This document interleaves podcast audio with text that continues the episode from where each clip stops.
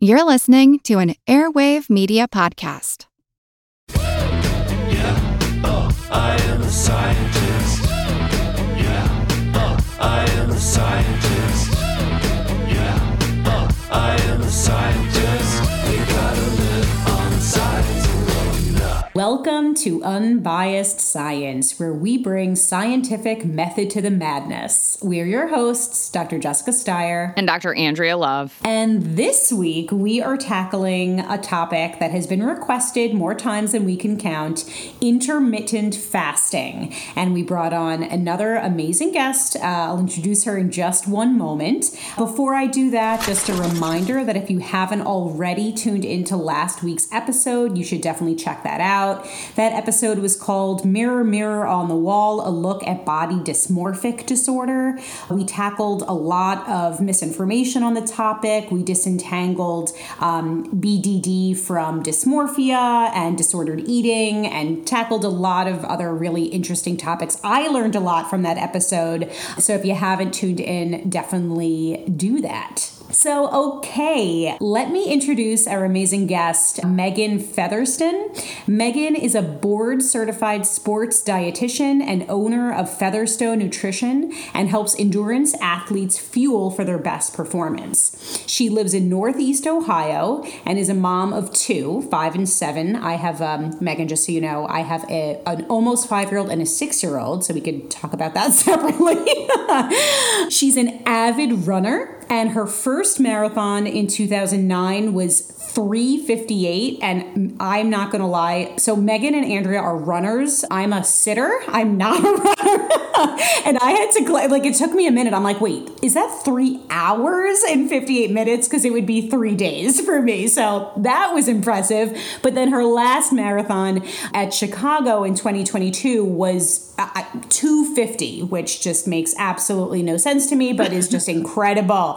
Um, and you can follow Megan at Featherston Nutrition on Instagram. Megan, so great to have you on the pod. Thank you. Thanks for having me here, guys. So Andrea and Megan, I know you have a lot to say about this. You're both runners, you're both athletes, and intermittent fasting is something that's really prevalent in the running community. Is that right? I mean, it's prevalent in a lot of communities, but, you know, in in the runner sphere, there are a lot of people that feel very passionately about a lot of things that may or may not be evidence-based. And, you know, this is something that, you know, I know Megan has tackled on her Instagram page, you know, a lot of misconceptions about running fasted. And, you know, there's a lot of divisiveness in terms of, you know, how you should be fueling for performance and things like that. But obviously, you know, this topic is relevant to everyone, especially in January, because people are talking about their New Year's resolutions. A lot of those are focused on um, on diet changes, weight loss, exercise habits. And,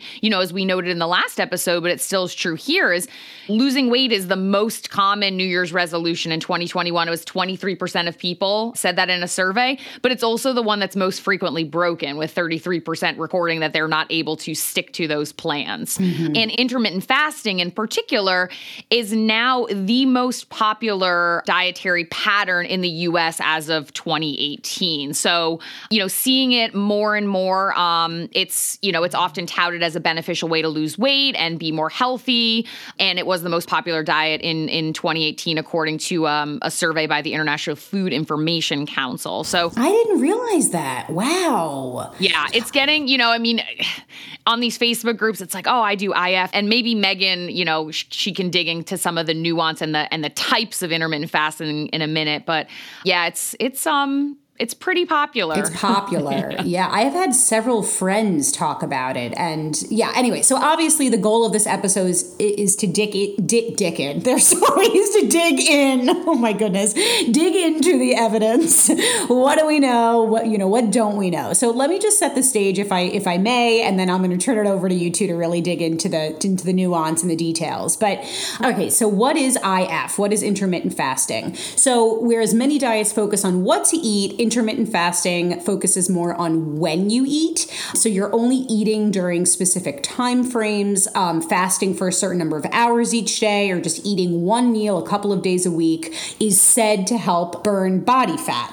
And there's uh, Johns Hopkins neuroscientist, I was just telling Andrea before we started recording, Doctor Mark Mattson. He is a proponent of intermittent fasting. He's studied for twenty-five years, and he sort of set the stage for the diet, saying that, you know, the thinking is that our bodies have evolved to be able to go without food for many hours or even several days or longer. And in prehistoric times, before humans learned to farm, they were hunters and gatherers who evolved to survive and thrive for long periods without eating.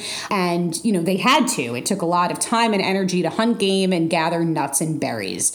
But obviously in twenty twenty-three, things are very different. Our lifestyle and dietary patterns are, are different. T V, internet, entertainment available twenty-four seven. It just, it changes our lifestyle habits and our eating habits.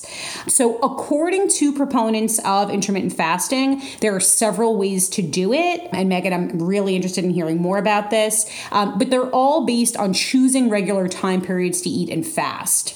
So per Doctor Mattson, the thinking is that after hours without food, the body exhausts its sugar stores and starts burning fat. And uh, he and others refer to this as metabolic switching. So if someone is eating three meals a day plus snacks and they're not exercising, then every time they eat, they're running on those calories and not burning their fat stores.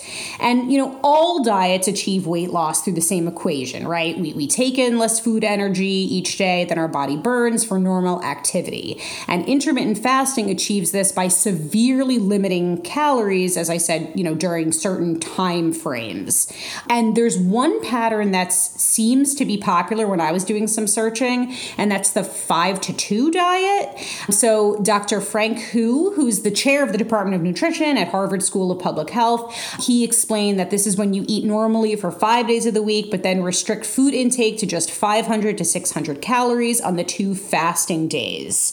I'll just stop there. But, you know, again, you know, what we want to tackle here is, you know, is intermittent fasting better than other dietary changes or overall caloric reduction?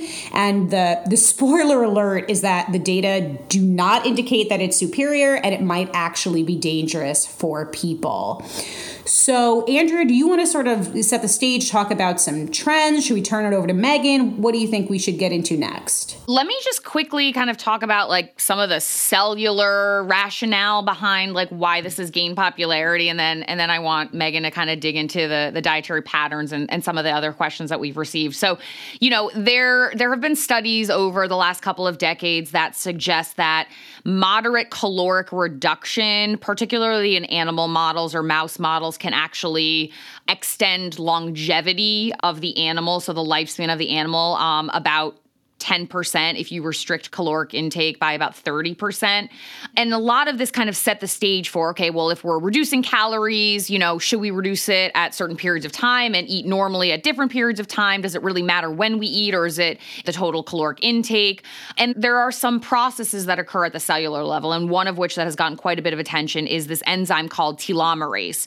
So telomerase is an enzyme that normally is active in early life, and it is an enzyme that basically forms these structures called telomeres, which are protective caps on our D N A. So the analogy that I always use is it's like the little plastic caps on the end of a shoelace, and it prevents the shoelace from deteriorating or fraying.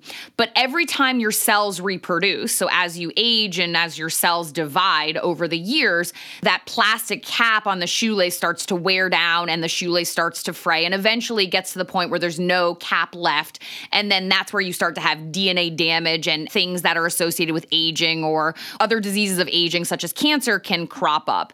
So there have been some data to suggest that by reducing caloric intake, you can actually reactivate or stimulate the activation of this enzyme to regenerate these telomeres. Now, That is not to say that that's actually happening in human people, um, but some of the reason why some of these diet trends have taken off is because of these preliminary kind of preclinical and in vitro studies. That's all I'm going to say about that right now, but that's kind of setting the stage as to, you know, where some of this fundamental research takes place and then kind of leading into how these are implemented in, in populations. So Megan, maybe you can kind of tell us about the different types of, of I F. Sure. So, I mean, you guys really hit the nail on the head here that we do. We live in a twenty-four seven food culture. We can get our hands on and have access to food at any time of day. We see commercials for foods all night long if we want to. So it makes sense that something such as intermittent fasting has caught on because a lot of us have expanded the hours within our day that we're eating past what maybe is actually healthy for us. So, you know, as typical Americans, we overreact and restrict to, I'm going to eat for as, you know, few hours throughout the day as I possibly can. So I think part of the reason intermittent fasting has caught on like it has is kind of just a, a reflex to kind of the eating culture that we have developed here. But then, you know, the other piece of it is a lot of people have been on a calorie restricted diet for years and years and years. That's kind of been the basis of all weight loss for a long time. And now all of a sudden something came out, such as intermittent fasting, which looks at things very differently. So instead of dialing down the amount of nutrition we're eating on a daily basis, we have an on-off switch. We're eating or we're not eating. So it's a very different concept and way of looking at our eating. So I think that became attractive to people as well. So as far as like, how does that on-off switch work in different ways? So one of the ones is periodic time-restricted feeding. So when we look at the research, a lot of that would be fasting for sixteen hours a day and eating for eight. So that one has become very popular and people are just kind of whittling down the number of hours that they're eating within the day. And then of course, we've also seen people eat one meal a day. So they're only eating for two hours a day. So there's all different variations on this, but I would say the most popular is that sixteen eight.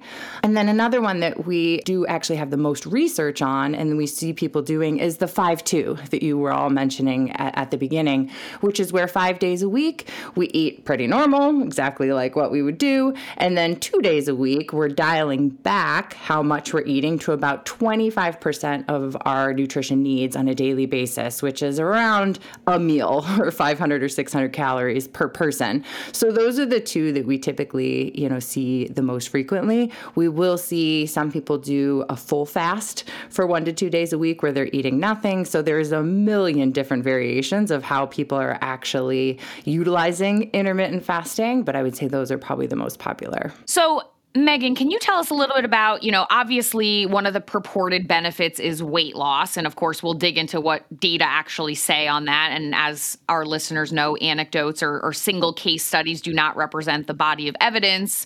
But what are the other purported benefits? And and and then maybe we can dig into kind of, you know, what what some of the recent meta-analyses and reviews and, and research is showing about these. Sure. I think weight loss is obviously the most popular one that most people are going to intermittent fasting for. But as you mentioned before, longevity. So there was a lot of people thinking, you know, if I do this, it can actually extend my lifespan. Other people have done it for um, managing blood sugar. So someone with type two diabetes or someone who's trying to in- improve their insulin sensitivity. Um, we also see people doing it for overall heart health uh, to lower their blood pressure. We see a lot of uh, primary care providers recommending intermittent fasting for things such as high cholesterol, um, type two diabetes, prediabetes, that types of thing. Um, you know, aside from just that weight loss piece. So can you kind of tell us, you know, you know, it's it's obviously very confusing for individuals when their clinician is saying, oh, well, you know, you should implement this and you should implement that. And then, you know, someone else is like, well, you know, the data don't say that. So can we maybe talk about or, or dig into some of what the more recent data suggests with regard to these purported benefits? Sure. And I think a lot of times there's not a ton of time to be like, well, what do I do about this, doc? So it's low, low intermittent fast. And so it doesn't need to be a huge, long conversation. So then we leave, you know, with all sorts of questions about what is the right thing for me to be doing, you know, with my nutrition. And when we really look at the weight loss piece and we look at the research, we look at the big studies, the small studies on women, on men, what we're finding is chronic energy restriction, which is dialing down our nutrition for the day, or intermittent fasting, the weight loss outcomes, both short-term and long-term, are very comparable. There is no research out there to show that intermittent fasting is more beneficial for overall weight loss than our typical, you know, dialing down how much we're eating on a daily basis. So that's a, that's pretty clear in the research. Yeah. And so a twenty twenty-two review in Nature Reviews Endocrinology actually summarized some of those key pieces. So, so they looked at three types of intermittent fasting. So alternate day fasting, the five two diet, and then the time restricted eating. Um, they found that when you're looking at a short duration, so implementing these dietary patterns for between eight to twelve weeks, um, they produce mild to moderate li- weight loss. So they're looking at a three to eight percent loss of body weight from baseline. They also noted that that degree of weight loss was on par with what you're achieving with traditional dietary approaches, such as a daily caloric restriction. So you're just eating less in general on a day-to-day basis. They also noted that because, you know, a lot of these protocols are short-term, it's really hard to determine, is this long-term sustainable? Are there potential longer-term negative consequences? So there aren't a lot of randomized controlled trials or well-controlled studies that evaluate the feasibility or the safety or the or the healthiness of intermittent fasting diets for longer durations.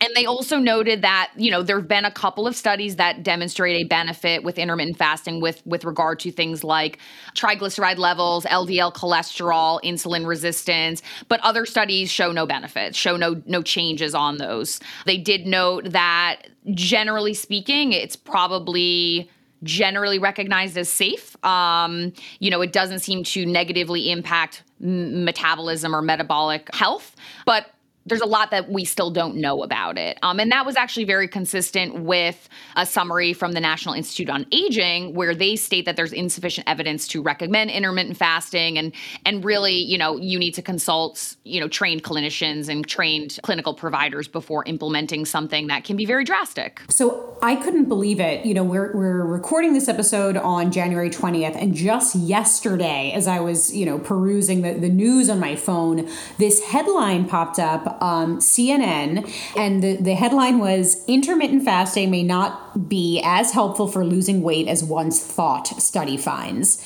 So, of course, we tracked down the study. The study was published in the Journal of the American Heart Association in, you know, this month, January twenty twenty-three, and it tracked the portion sizes and eating times of five hundred forty-seven people, uh, in addition to data on their health and weight over the course of six years. And the data showed no association between an interval of the day in which people had their meals and their weight. So one of the authors of the study said, uh, based on other studies that have come out, including ours, we're starting to think that timing of meals through the day most likely doesn't immediately result in weight loss, adding the caveat that for some people, timing meals may be a useful tool in tracking uh, nutrition. A couple of things I have to note as a data scientist. Um, first of all, this study was observational, not experimental. Uh, Andrea, you were alluding to this. Um, that, you know, a lot of the studies that have been done to date are observational. So you're you're collecting data from people based on their dietary habits. You're not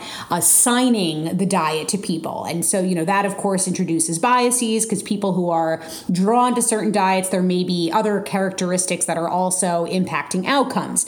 And in fact, I actually had a friend who was touting the intermittent fasting diet. He said it totally changed his life. He lost so much weight. And I said, wow, that's so interesting. You know, did you happen to make any other lifestyle changes? And lo and behold, he mentioned that he, you know, cut out alcohol, or he's drinking a lot less, or he made these, you know, he's walking more every week. And so, you know, it's it's difficult to disentangle some of the other lifestyle changes that sometimes um go along with changes in diet. Um, one other thing to note about the study is that there were few racial and ethnic minorities among the participants. And, you know, of course, we understand that there are social determinants of health, such as stress and environment, that could be contributing to outcomes. And then just one other thing I wanted to note. Um, so as I said, the experimental research evaluating intermittent fasting has been really, you know, relatively short. Uh, so the studies are short. They suffer suffer from a lot of participant dropout. They enroll only a limited number of participants. Uh, there was one study. Is this the one you were talking about, Andrea? Maybe not. Uh, published in July of twenty seventeen in JAMA Internal Medicine, where one hundred people who met criteria for being overweight were assigned. So this was an experimental design to one of three eating plans, restricting daily uh, calorie intake by the same amount every day. So like a traditional diet plan, fasting on alternate days, and then continuing with normal eating habits. And at the end of the year, both diet groups had lost weight compared with normal eaters. However, the fasters didn't fare any better than the conventional calorie cutters. So this, again, I think this just like drives home what you were saying, Andrea, that there really isn't a whole lot of evidence supporting this diet. Can we talk about some of the other claims linked to intermittent fasting? Yeah. So, you know, as as I mentioned, and, and I'm going to hand it over to, to Megan in just a second, there are some limited data that suggests that it, you know, can help with insulin resistance, um, hypertension, dyslipidemia. So things that are associated with various types of cardiovascular or obesity-related illnesses. Again, the, the data are a little bit conflicting there. There isn't a ton of evidence that intermittent fasting is superior to traditional dietary improvement trends. But I do want to just clarify that there is no evidence that intermittent fasting helps to prevent cancer, cure cancer, you know, prevent other sorts of neurodegenerative disorders or disorders of the aging. You know, whether or not new data may come to the surface in the future, that's still T B D, but but please, you know, don't don't believe someone who's claiming that this is kind of a, a cure-all or a, or a, a global panacea for a lot of ailments. So I think, you know, Megan, and, and I do want to note that the American Heart Association, and I, I want to note this because, Jess, you just cited um, that study published in their journal, they do not recommend intermittent fasting for heart health, which is another kind of touted benefit. You know, they do recommend a whole slew of healthy habits, which, of course, also includes some of those confounders, you know, good exercise patterns, um, you know, just keeping general track of your nutrition, good sleep hygiene, all of those sorts of things that we know are good for overall overall health. But we actually got this question from Caitlin, who's a member of our herd. She wanted to know, you know, especially from a dietitian perspective, how does the public discern the line between a fad diet and, and scientific data, especially with regard to something like intermittent fasting?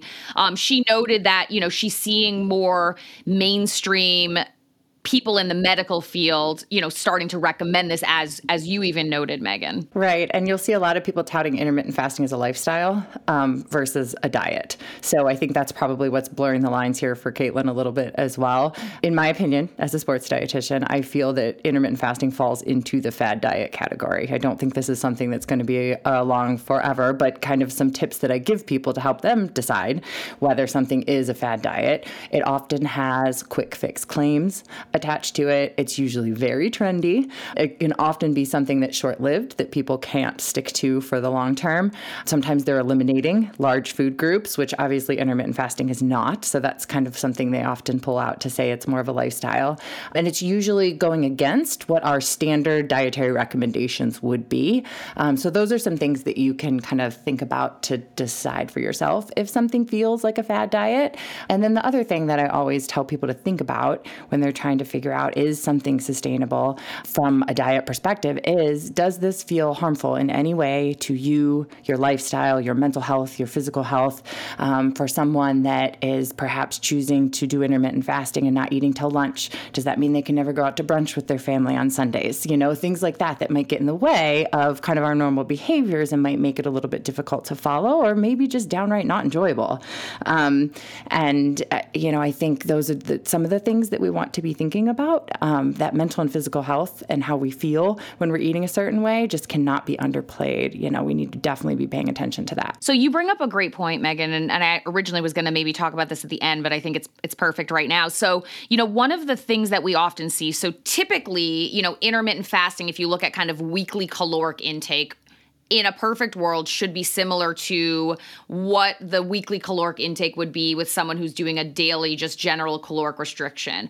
What we often see instead, though, is that people are binging during that window of, you know, the the period of time that they're allowing themselves to eat for.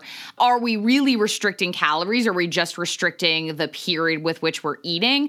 And how does that play into other sorts of psychological damage like disordered eating or binge eating and so on? And that's one of my big concerns for intermittent fasting for some people. So this might work well for certain people, but for anyone who has a history of disordered eating, what we end up finding is it just further perpetuates the restriction binge. And it's just putting parameters around when can I eat and when can I not. Because to your point, if we're not changing our behaviors around eating, it doesn't matter when we are or are not eating. We're likely not going to change in a healthful way to make a meaningful impact if weight loss is the goal, or even if just healthy eating and eating a little more well-rounded is the goal.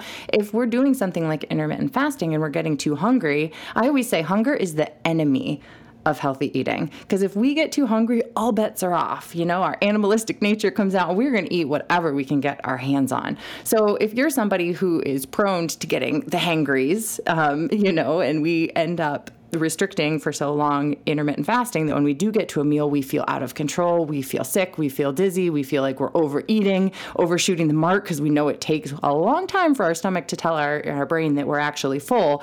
So is it actually a beneficial habit to get pulled into, or for some people, could it potentially be harmful? So, you know, you also mentioned you can often define a fad diet as something with a short-lived.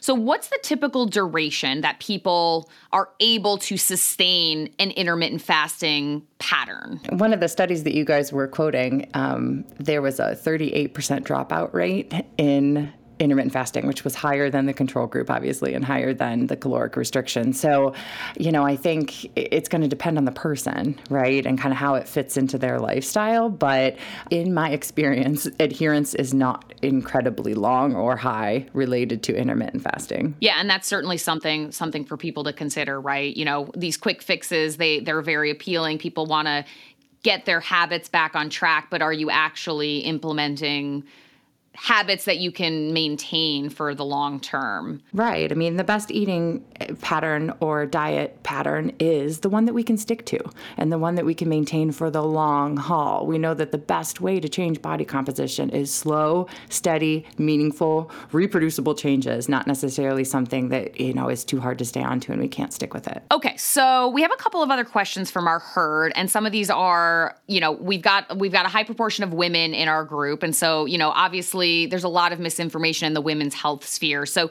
Judy wanted to know about whether or not there are different effects on men versus women with regard to intermittent fasting, and what is the difference likely due to, if there is one? You know, that is a good question. And honestly, I'm not sure we have quite enough research to really figure this out. But coming from the background that I come from, working with a lot of endurance athletes that are females, whether it's recreational or whether it's competitive, there is a lot of research that looks at intraday energy availability, which would mean going too long, or like I call it, getting too far in the caloric burn hole at any one point during the day. And female hormones do not like that. So even if we're eating enough total calories for the whole day, if we're getting too far in that calorie burn hole at any one point in time, we're finding that we have increased cortisol, we have decreased reproductive hormones. And what they found is that's much more prevalent in females than in males, that males are a little bit more resilient to getting into into that energy deficit hole that I was describing in the short term. But if we look at long-term research on endurance athletes who are males, we see that they do end up getting into the same types of issues of having low testosterone like women do. It's just women see these negative effects much more quickly. You know, it's really interesting because I'll go out for my long run on a Saturday morning and I'll run, you know, and I bring my Pop-Tarts with me. I'm a huge proponent of Pop-Tarts on a long run. And then, you know, I'll get back, and if I don't eat like another meal within a very short period of time, I feel super lethargic. I feel headachy. I feel like I'm getting physically ill, whereas some of my, you know, male running partners often can fare much better before having to bring in those extra calories. Um, so, I, you know, I definitely think that that's something to consider, especially if you're an active female. Right. And even if we're not, I mean, we opened up with me working with, you know, runners, but even if you don't classify yourself as like a runner, you're doing a thirty minute aerobic class or something like that.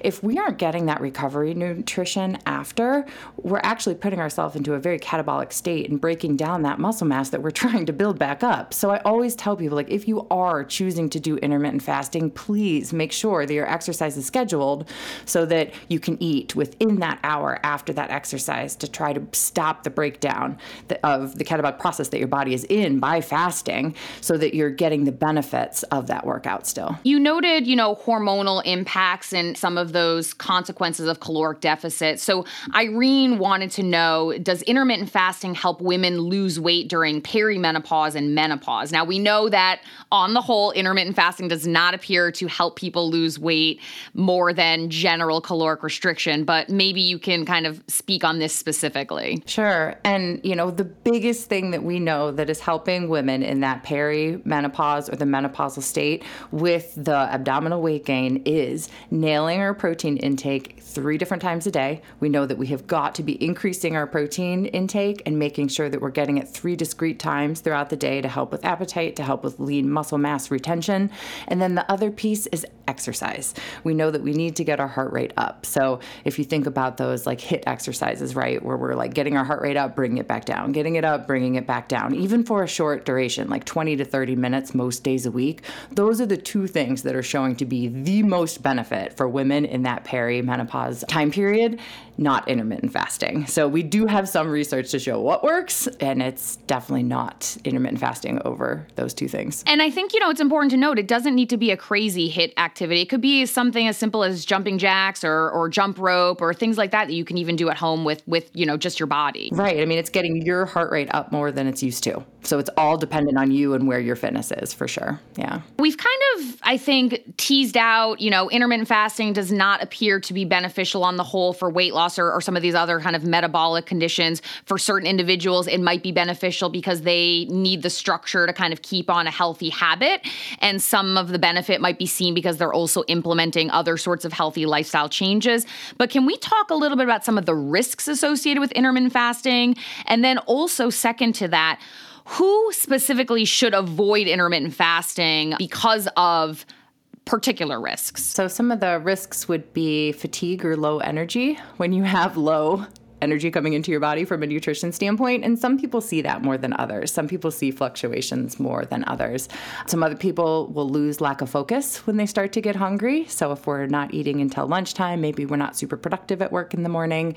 My biggest concern for this for a lot of people is decreased muscle mass or delay in recovery, because when we look at aging, we know that in order to contain and, and keep as much muscle mass as possible, we need to be active and we need to be nailing our protein intake three times a day, at least least three hours apart. So if we're only eating for, you know, six to eight hours a day, are we getting that in? So decreased muscle mass, delayed recovery is a concern as well. And then again, like we were saying earlier, is just that difficult social integration and, and making sure that it's not taking away from, you know, that fun part of life.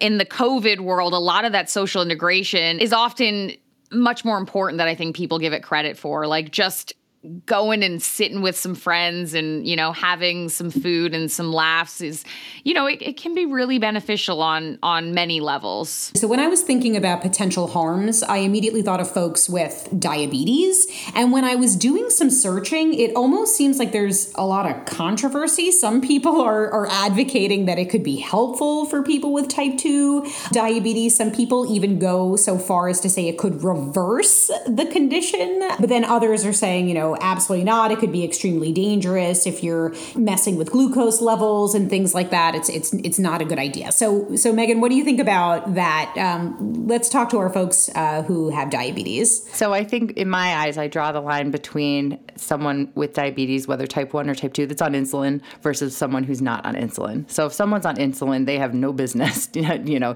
doing intermittent fasting. That's probably going to be very dangerous for them.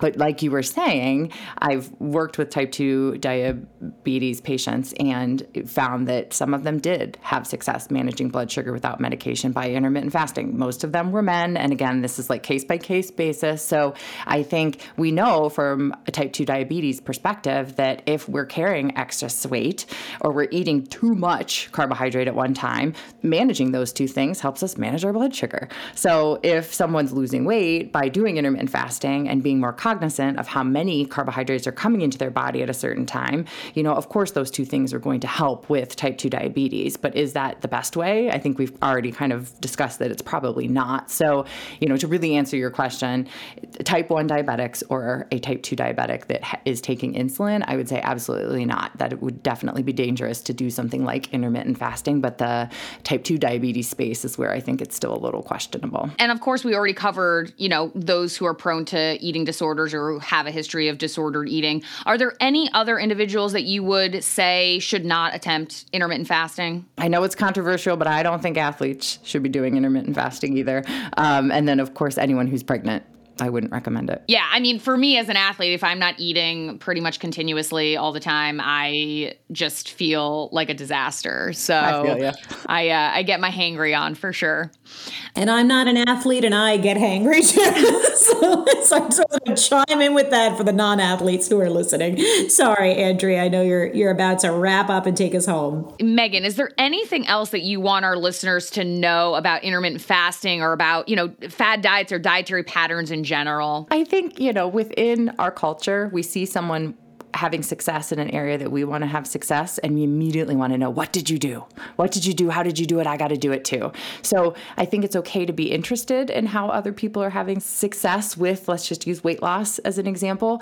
But at the same time, we need to be thinking about what's best for us. No one knows us better than us, right? So think about that. Think about what's going to work for you. Think about how you feel your best. Like we said, if you're prone to getting super hungry or lack of focus or exhausted when you're not eating more regularly, or you're trying to build muscle mass, like these are the things that you're like, okay, maybe this worked for this person, but maybe this won't work for me. So I just can't, you know, hit home enough how important it is to just truly absorb information that you're seeing from other people who are having success, but then think about it, reflect on it, and see if it's something that makes sense for you personally. Personally. I think that's so, so beautifully described. And, and I will also add the caveat that if you are considering a drastic dietary change, please consult your clinical team. Please consider consulting a registered dietitian.